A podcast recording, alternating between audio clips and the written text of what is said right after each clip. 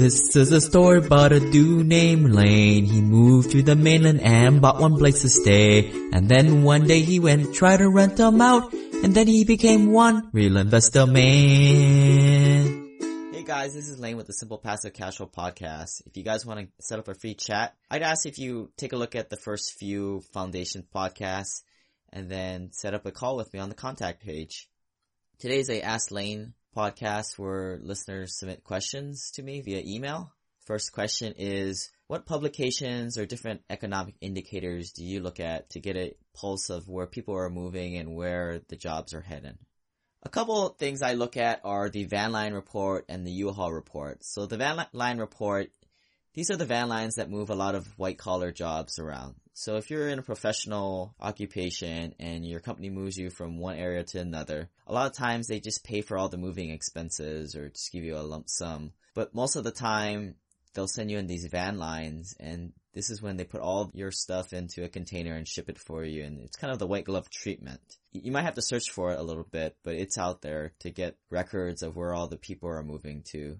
Don't ask me for it, just search for it on your own. The other thing is the U-Haul report. Now this is a little bit easier to find, and I think this is a lot more valuable than the van line report. I think we've all used the U-Haul at one point. College kids are pretty notorious for this as they move every year for college. The U-Haul report encompasses a lot of blue collar folks, people who are trying to move on their dime and trying to do it on the cheap. So they usually rent a van or a truck and then they they do a lot of one-way trips to the new place that they're trying to move to. Now, I think if we're trying to look for population trends for rental properties, the U-Haul report is where it's at. As you can see, a lot of people are moving to the southeast from high priced places like from Washington, California. You know, these, they're going to Texas and the Carolinas. I know a lot of people that work for Boeing up here in Seattle. I mean, they're trying to get all the white collar folks and all the manufacturing jobs move to the Carolinas and the Southeast because things are much cheaper there. Another report to look at is the Rider Levett Bucknall report. So this is the crane index. Robert Kiyosaki said, don't buy where there is cranes. And it's a little counterintuitive, right? Because the cranes are where the progress are. But the cranes means development and development means speculation in most cases. I think Seattle has about three times as much cranes as New York City right now because of all the tech influx from San Francisco. And as much as I think Seattle's a strong market, I wouldn't be really investing here because once again, I'm looking for passive cash flow, not looking for explosive appreciation because I want something I can count on and something that's a little more conservative. So this Rider Levett Bucknall report or RLB report has an index of where all the cranes are, and if you just Google search that, you can kind of get a little heat map where all these cranes are, and you can see they're all in the typical primary markets. Not being one of the big boys in investing quite yet, aka the accredited investor in the eyes of the SEC, it's tough to find good options for investing. But then I started investing in the American Homeowner Preservation Fund, or AHP Fund, which is crowdfunding the mortgage crisis in America. The fund collaborates with existing homeowners to keep them in their homes. It's a way to make great returns while feeling good about making a social impact. After investing myself in the fund, it was awesome when they approached me to become an advertiser of the company. You can start investing with as little as 100 bucks, and if you want the free Burn Zone book, please send me an email to lane at simplepassivecashflow.com. Next question is similar to how there are turnkey providers for single family homes.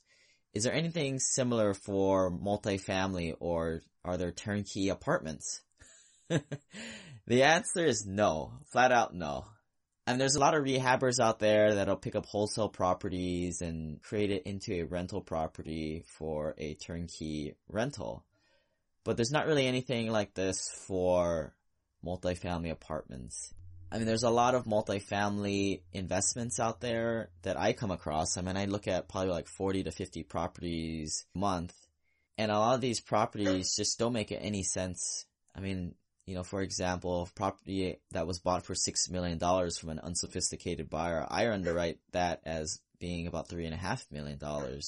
A few mistakes that I see a lot of people making is that they go to the pro forma section in the offering memorandum on all these commercial properties and they look at this one to five year, 10 year projection And quite frankly, that's just pretty much garbage right there. There's really no way you're going to hit those pro forma numbers. Don't buy off pro forma, buy off actuals. Another trick that these brokers like to do is, you know, they'll have the market rents like way, way higher than the actual rents. And if you, if you're seeing anything more than a 10% bump in five years, I mean, that's just really, really hard to get. I mean, you're going to need to have severely under market rents for you to make that big of a jump. And even if you do, your vacancy is going to go up probably about 20, 30% to make that increase in rents. I mean, just think about it. If you're renting for $500 a month and then your landlord wants to bump you up a good amount, I mean, there's going to be a lot of people just balking from the situation, wanting to get out. So there are no turnkey apartments that you can do yourself. However, there are syndications where you can come in as a passive investor and take advantage of the bigger returns that are gotten with the economies of scale and the project. So that's pretty much as close as you can get to turnkey. I mean, that requires you to vet the lead investor and to do your due diligence on the investment. But that form of investing has a good way of achieving scale. And that's what I recommend to a lot of people who have a lot of money and are short on time. And it doesn't really make sense for them to screw around with little fifty, sixty, eighty thousand dollars single family homes. Next question is, with it being a seller's market and things are so overpriced, should I just wait for something to happen, like a recession to buy in? Now I think of this as a big negative mindset. I mean, people have been saying this stuff since beginning of time, you know, oh, I'll invest when the new governor in this area changes everything, or, you know, the market cycles in this area, um, you know, we're, we're due for another recession, you know, we're due for something every 8 to 12 years, or the interest rates are this way. I mean, these are just kind of excuses.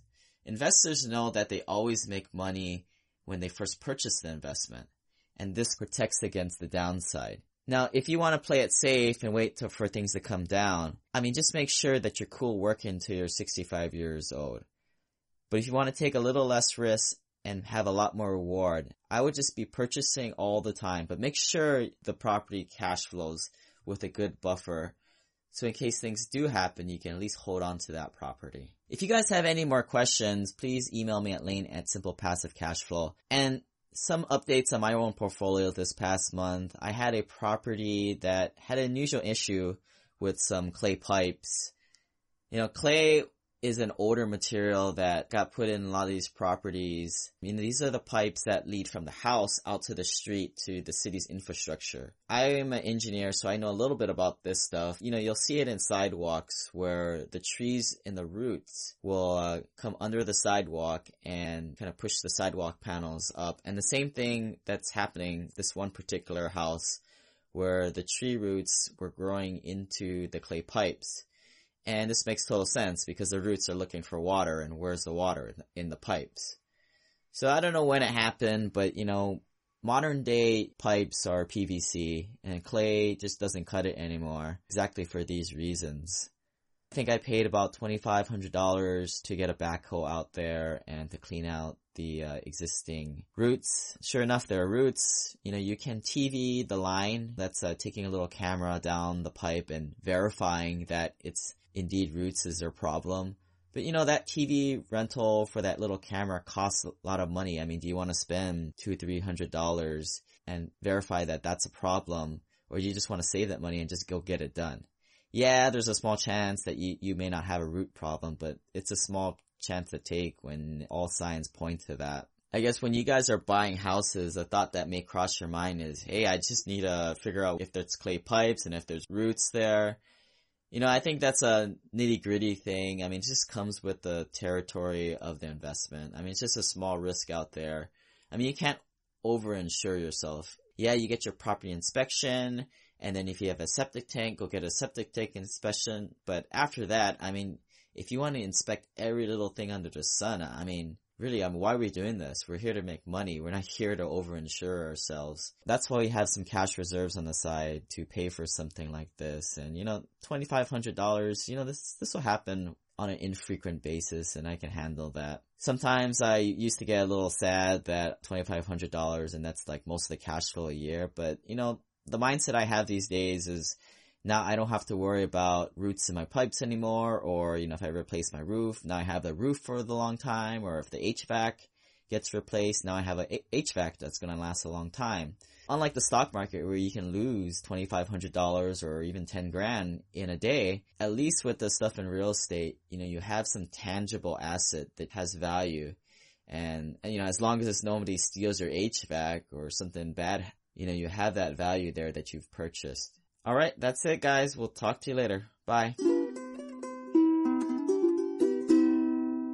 This website offers very general information concerning real estate for investment purposes. Every investor situation is unique. Always seek the services of licensed third-party appraisers and inspectors to verify the value and condition of any property you intend to purchase. Use the services of professional title and escrow companies and licensed tax, investment, and or legal advisor before relying on any information contained herein. Information is not guaranteed as in every investment there is risk. The content found here is just my opinion and things change and I reserve the right to change my mind. Above all else, do your own analysis and think for yourself because in the end, you are the only person who is going to look out for your best interests.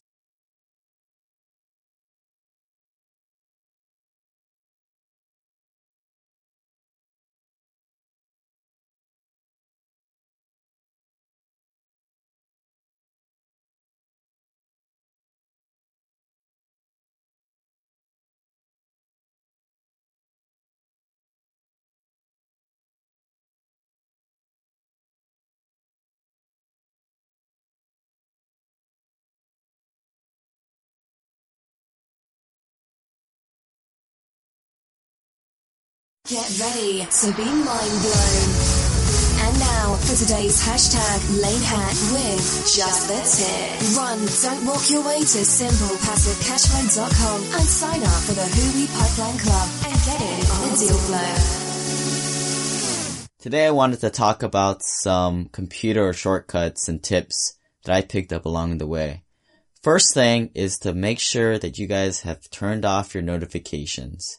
The Toyota production system came up with this idea of push and pull workflow. When these notifications come on your phone, these things are pushed to you.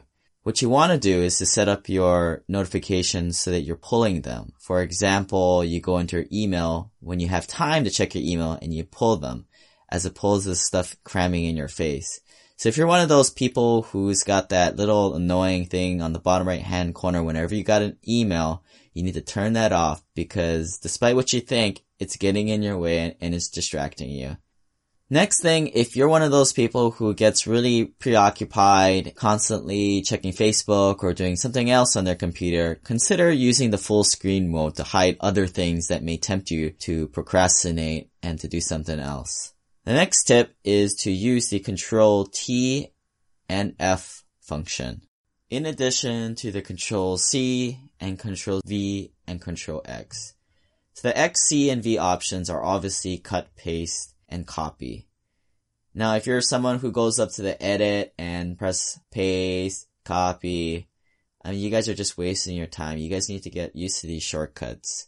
When you're in your Internet Explorer or your Chrome or your Firefox, use the control T to pull up a new tab to start the next browsing session. And you can also use the control F to find whatever you're looking for in the web page or document. Now get creative with this. If you're looking for a certain item, you know, you even use numbers or you can even use certain words to guide you through quickly reading through a document. The next tip is a Pandaromo. Now you can Google what exactly this is, but as you're working throughout the day, it's been found that you can't really work continuously for eight hours.